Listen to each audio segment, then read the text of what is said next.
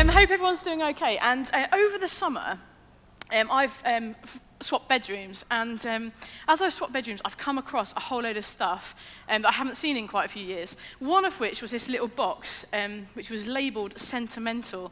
And um, in it was like uh, cards and letters and photos that people have sent me over the years.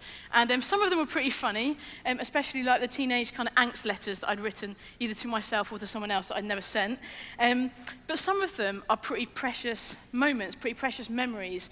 And um, I've got a few cards that people have sent me that have encouraged me in my walk with Jesus. So the first one is this, they're going to come up on the screens behind me, is this one.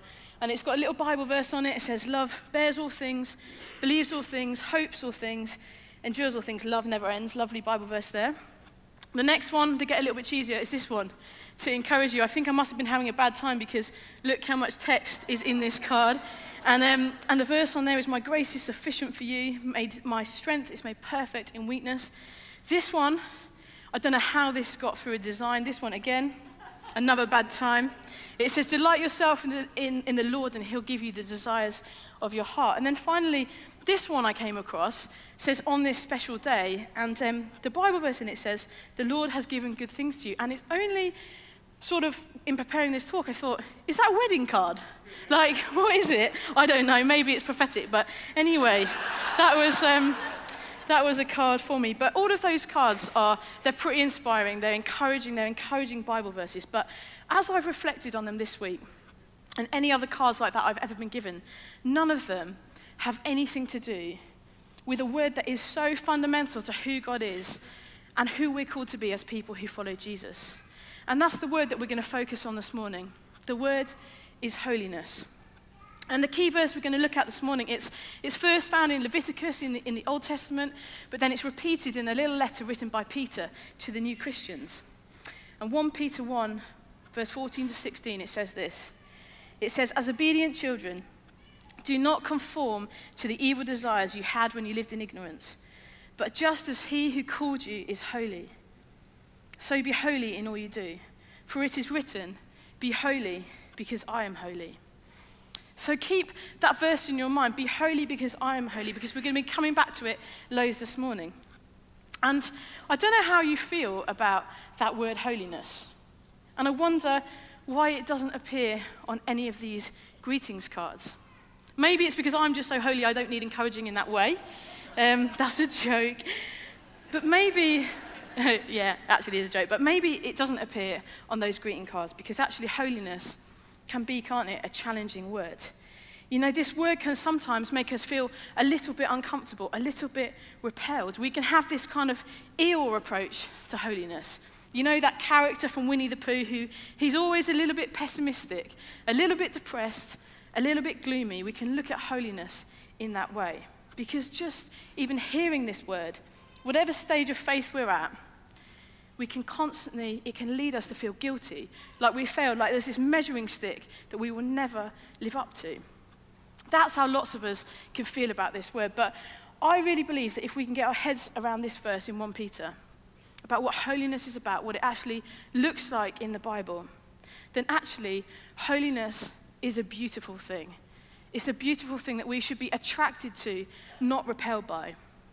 And this is exactly what Simon Ponsonby is getting at uh, in this book that he's written. It's called Different Living the Holy Life. And um, I'd say read it if you dare. It's, it's hardcore and you'll definitely be challenged. But he says this about holiness. He says, I believe holiness to be a joyful pursuit. There is nothing miserable or morose about true holiness. As Anne Lamott famously wrote, uh, laughter is carbonated holiness. Holiness is happiness. The holy person should be in awe, not looking like Eeyore. And um, I love that. The holy person should be in awe of who God is, not looking like Eeyore. And here's a little picture of Eeyore for you. There he is. Great quote. Could be worse. Not sure how, but it could be.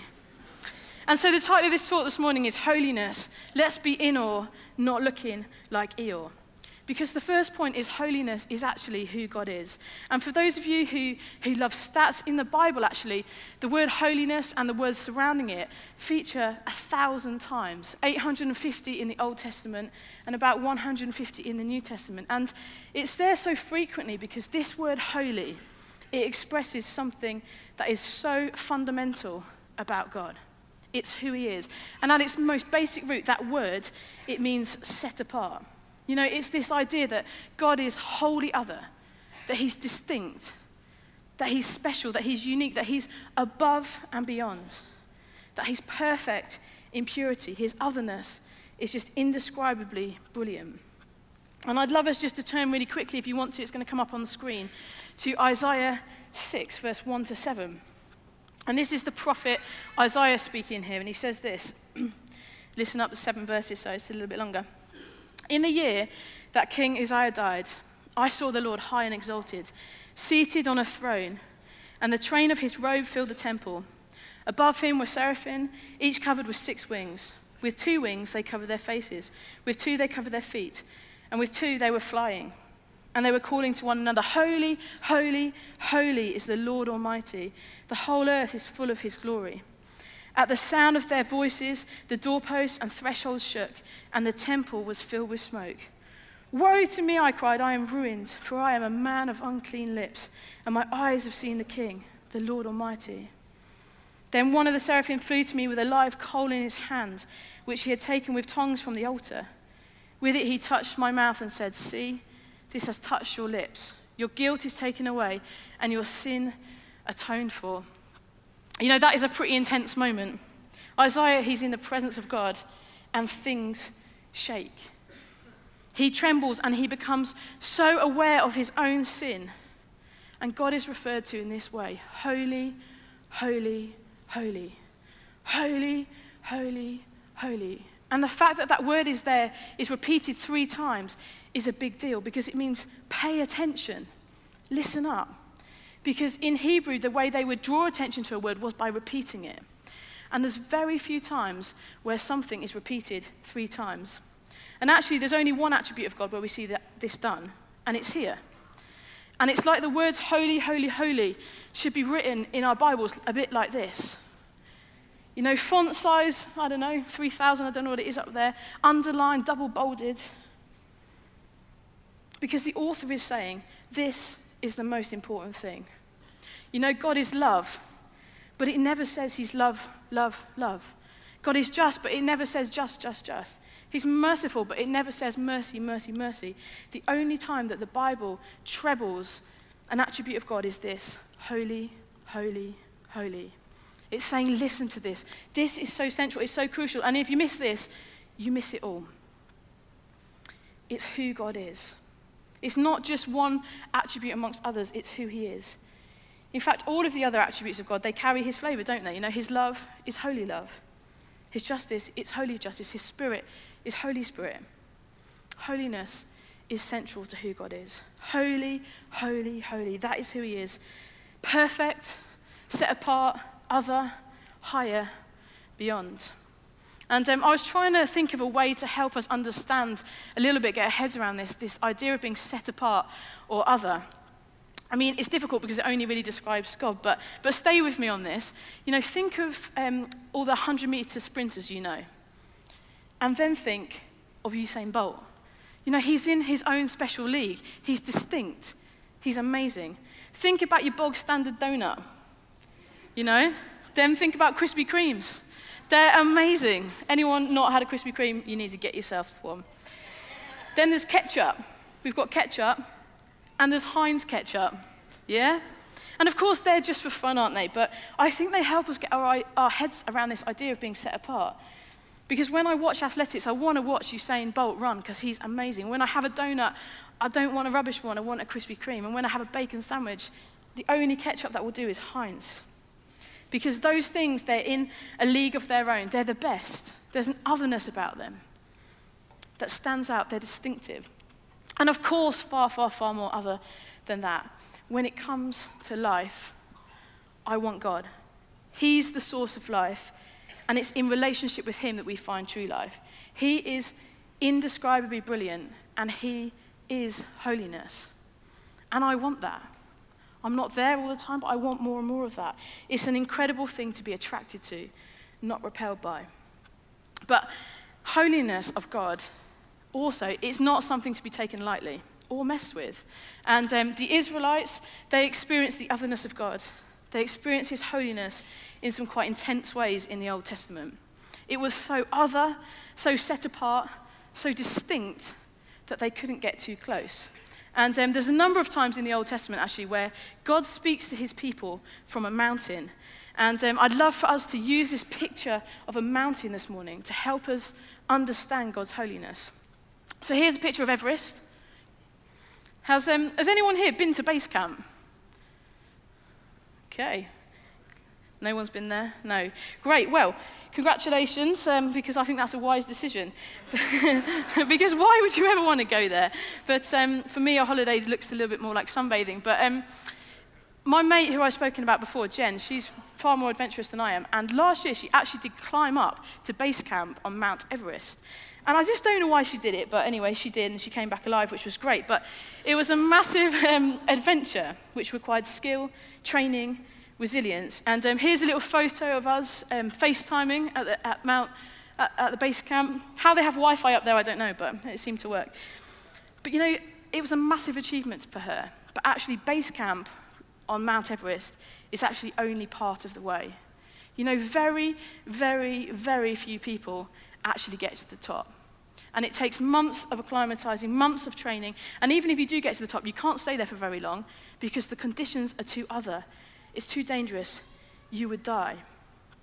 And this morning, right now, if, if all of us here as a group, we decided to ascend Mount Everest right now, we were transported from here to the top, over 8,000 meters, we wouldn't be loving the moment and um, up there taking a selfie, you know, because the conditions are too other. We'd die all of us would die. Because the conditions at the top, they're so different to what they are down here. There's an otherness to it that we just can't adjust to. And that's a little bit of a picture of what the Israelites experienced when they encountered God's holiness on Mount Sinai in Exodus 19. So God speaks to them from the mountain and he says his presence is going to come in a cloud, but there's preparations and there's conditions. They have to spend three days cleaning themselves. I don't know what that looks like, but three days, that's hardcore. There's boundaries set up for where they can go and they can't go. And they're warned, don't come too close, don't come too close. It's like God is saying to them, purify yourself, consecrate yourselves, get ready. Don't come too near because my holiness and my presence is just too all consuming. It's too other. If you get too close, you'll die. And it's another sort of pretty intense moment because God's presence comes in this most powerful and dramatic way. The whole mountain is, is covered in smoke. The camp shook, and they couldn't get too close. His holy presence is such a big deal, and even a bit dangerous. God is altogether holy, altogether pure, and above us. And I think that picture of the mountain is so helpful in helping us to understand this because the conditions at Everest, at the top, they're just too other. They're too dangerous. We can't adjust to it or acclimatize to it. And similarly, for the Israelites, the conditions on that mountain were too other. There was an otherness about God's holiness that they just couldn't adjust to. Too holy, too dangerous. And there was a fear and a distance about it. And so, really, that's the context of the Old Testament. God's establishing these people to be his people, to be set apart, to be holy. But the Israelites, they just couldn't sustain it. They were called to ascend this mountain, but in their frailty and in their humanity, in their weakness and in their sin, they just couldn't do it. And, and over and over again, they failed. And their attempts to be holy and set apart just kept failing. And so instead of becoming like God's distinctive people, set apart, they just started copying the other nations around them. They started becoming like them. And this distance between them and God, it grew and it grew. Eventually, they get exiled. The temple was destroyed, and they were overrun by different empires. That's where we end up at the end of the Old Testament. This picture of God's holiness and Israel's inability to be holy. But if we flip back to this verse again in, in 1 Peter, it says, As obedient children, do not conform to the evil desires you had when you lived in ignorance, but just as he who called you is holy, so be holy in all you do. For it is written, Be holy because I am holy. Because when you think about it, this verse is crazy. Like, do you see it? Because the verse is saying, just as God is holy, you also be holy. And that's the second thing I want to look at. Just as God is holy, you be holy. This, in the context of the Old Testament, was an impossible requirement for the Israelites. And it sounds like it sounds like it's an impossible requirement for us, isn't it? You know, it's like God is kind of at the top of this mountain. We're down here wondering, how are we ever going to live up? How are we ever going to get up there? But it's not an impossible requirement, as many of us know, but all of us here need reminding. Because this picture is, of the mountain is incomplete because it's not where we stay. We cannot get up that mountain. But the good news of Jesus and the gospel is that God comes down the mountain. He came down the mountain. We couldn't get to him, so he came to us. God comes down the mountain to meet with us. Because this incredible, holy God comes to earth in the person of Jesus, and everything changes. Everything changes, everything changes, everything changes. Do you see what I did there? I repeated it three times so you would understand. Everything changes. It's important. You know, Jesus comes. He lived amongst us and he showed us what holiness looked like, and then he gives us holiness. Emmanuel, God with us. God comes down the mountain, everything changes. Because it's in this person of Jesus that there's perfection and holiness. But instead of this, this distance and this, in, and, and this um, instead of this distance, we get an intimacy. Instead of a fear, there's a love which casts out all fear. In the person of Jesus, there's no um, preparations or parameters. There's an, accept, there's an accessibility and a reachability like never before. And as God comes down the mountain, this transition happens. It's not like he wasn't there before. You know, God's always been with his people, hasn't he? It's the proximity that changes. There's a new closeness. God is with us in a new way. And so we're all here this morning. I've not been cleaning for three days. Don't know if you have. But there's no boundaries. We're here, we're experiencing the presence of God. We experienced that as we worshipped. And we're all still alive. Hope we are anyway. And it's not suddenly because we've just become so amazing. It's because of Jesus. It's because of his presence inside of us that we can trust him. The only one with a perfect, sinless life, the Holy One. And so we've got to understand all of that because it's in light of all of that that this verse in 1 Peter makes sense. You shall be holy, for I am holy. God sees us as perfect because of Jesus. And um, the verse has been up a, a few times already, but I don't know whether you've picked up on the details of that verse. Because sometimes I find it a little bit confusing when we read about holiness there and elsewhere in the Bible, because there's places where it says, You are holy, and there's bits where it says, Be holy. So I think it leaves me with a perfectly good question. How, why do I have to be holy if I am holy? Do, do you understand that question, yeah? And it's possible, I think, because when God looks at us, he sees us as pure and clean. We're holy. When he sees us in Jesus, he sees us as holy, even though our behaviors and our choices don't always match up. It's difficult to get your head around, isn't it? And so, if we want to aspire to be holy, how are we going to do it? And I've got a few things that I think will help us with that this morning. The first one is that we know our identity. We know our identity. He calls us holy even though we make bad choices. He calls us sons and daughters even though we just run away from Him and do our own things. He calls us forgiven even though we continue sinning. And so He sees us in this light. He sees us as holy. That's our identity because of Jesus and the cross. So when God says, be holy, it's like He's saying, become. Become what you already are. He sees you as holy, full stop. But the Bible is also clear, isn't it, that our, our behaviors must fall into line as well. We're called to become holy, even though we already are. And there's this process of becoming more and more like Him that super intelligent people would call sanctification. And as Bod has talked about last week, what we believe starts to affect our behavior.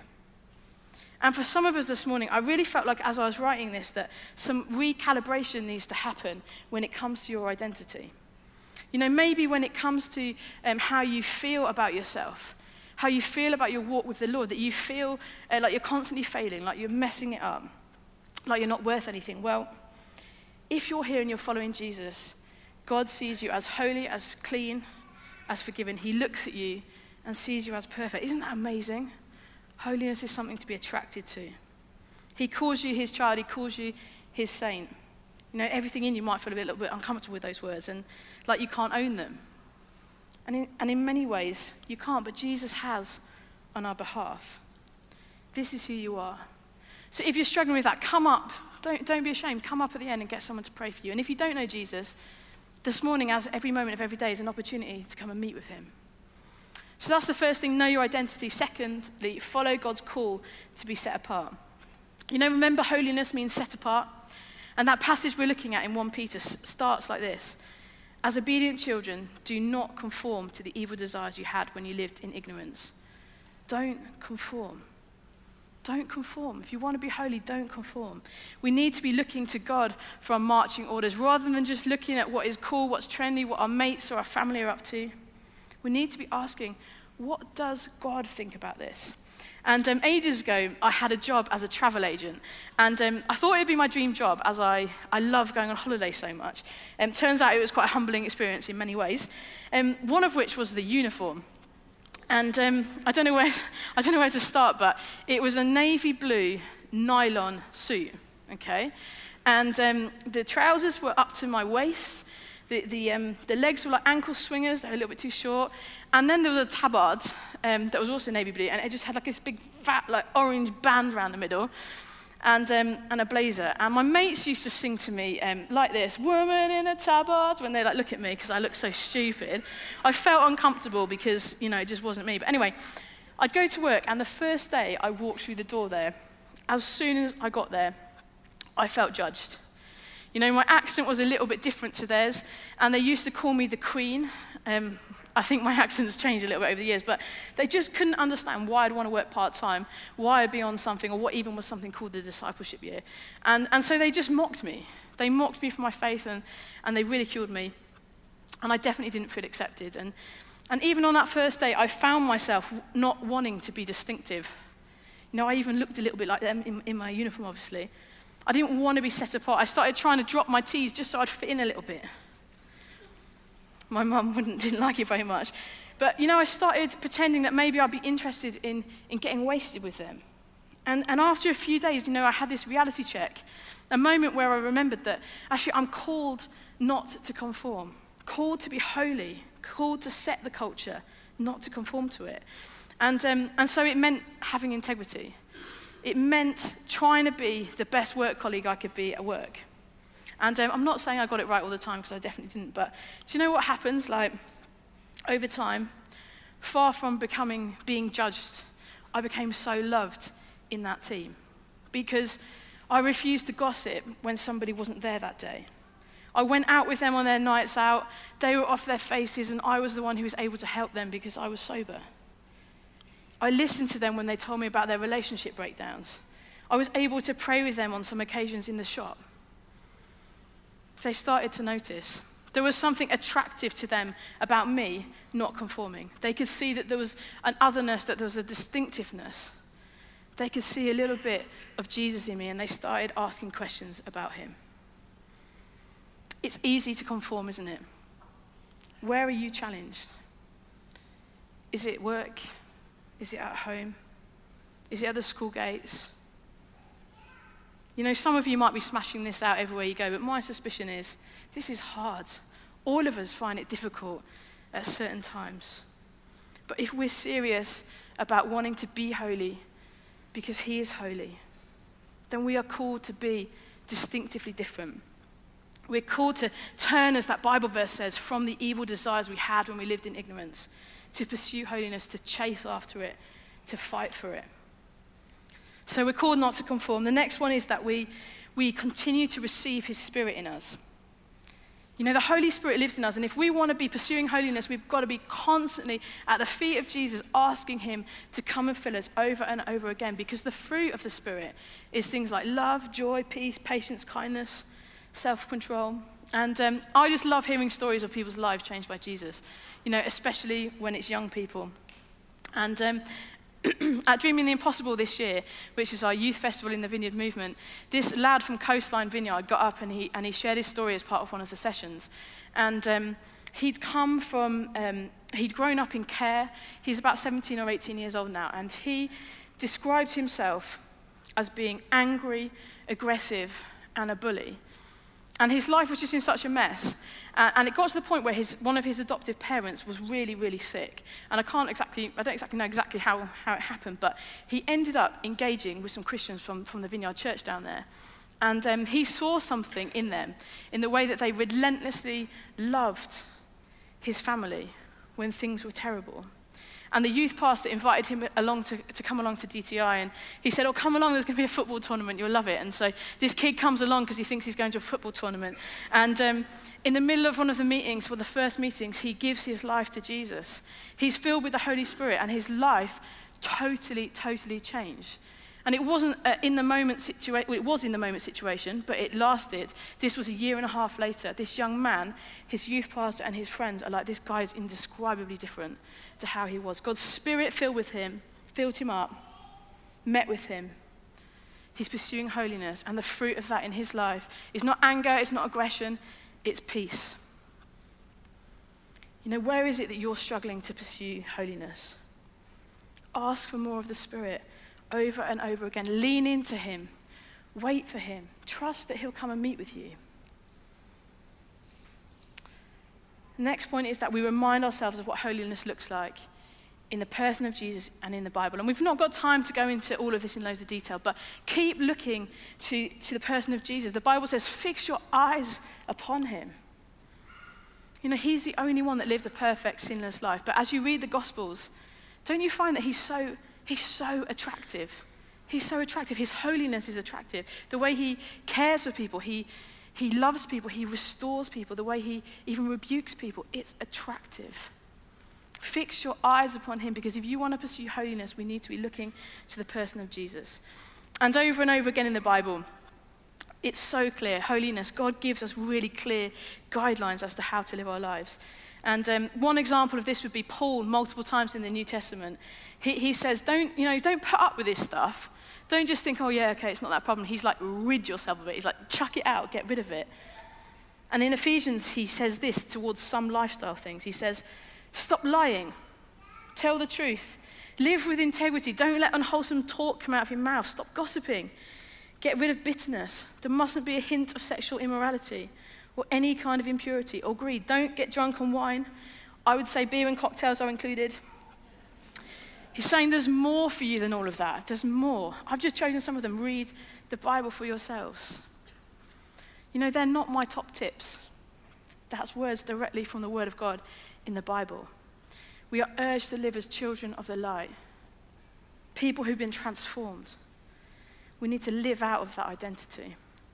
So look to the person of Jesus, look to the Bible, because that's where you'll stay rooted and grounded. Is everybody okay? I know this stuff, it's hardcore, isn't it? It's like, whew, okay, but we're doing okay.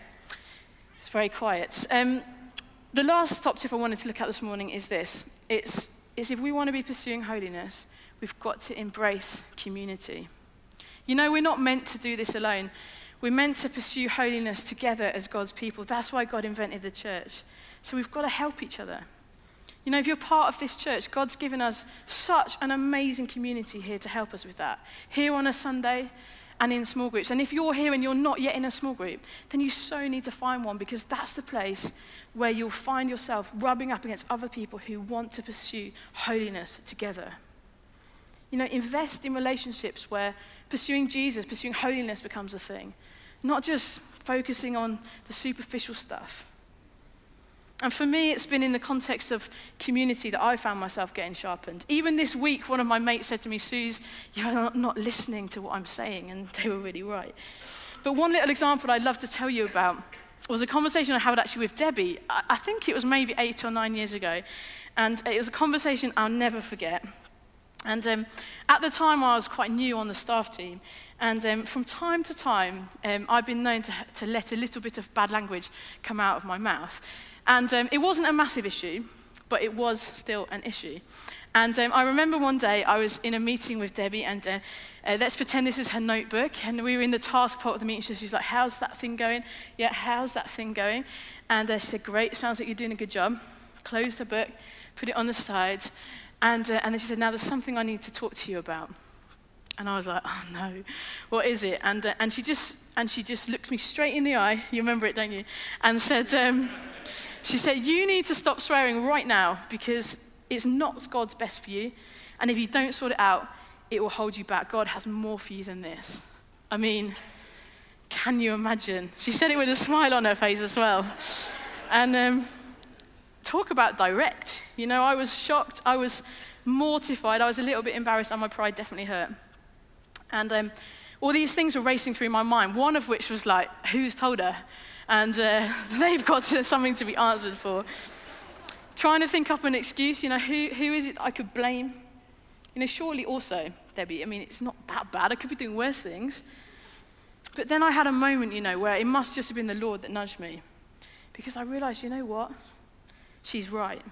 She's right. And so I said to her, you know, I'm sorry. I'm sorry. I'll sort it out. And, and it took that moment to, to humble myself. It was a very humbling experience.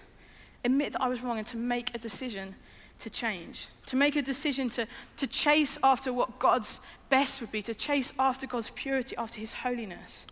And it took discipline and accountability. And I think for the next like two months or something, every time I met Debbie, she was like, Have you sworn this week? And I'd be like, Yeah, once, or like, No, no, no. And then at the end, we, the issue was sorted.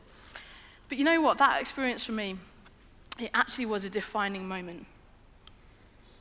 And it was one of those conversations that Butters was talking about last week, where he was talking about where somebody challenges us in love, everybody wins. Such a win for me in that moment. Because the reality is to, to rid ourselves of some of the stuff that hold us, holds us back. You know, whatever it is for you, we've all got stuff. We all have stuff that we need to sort out.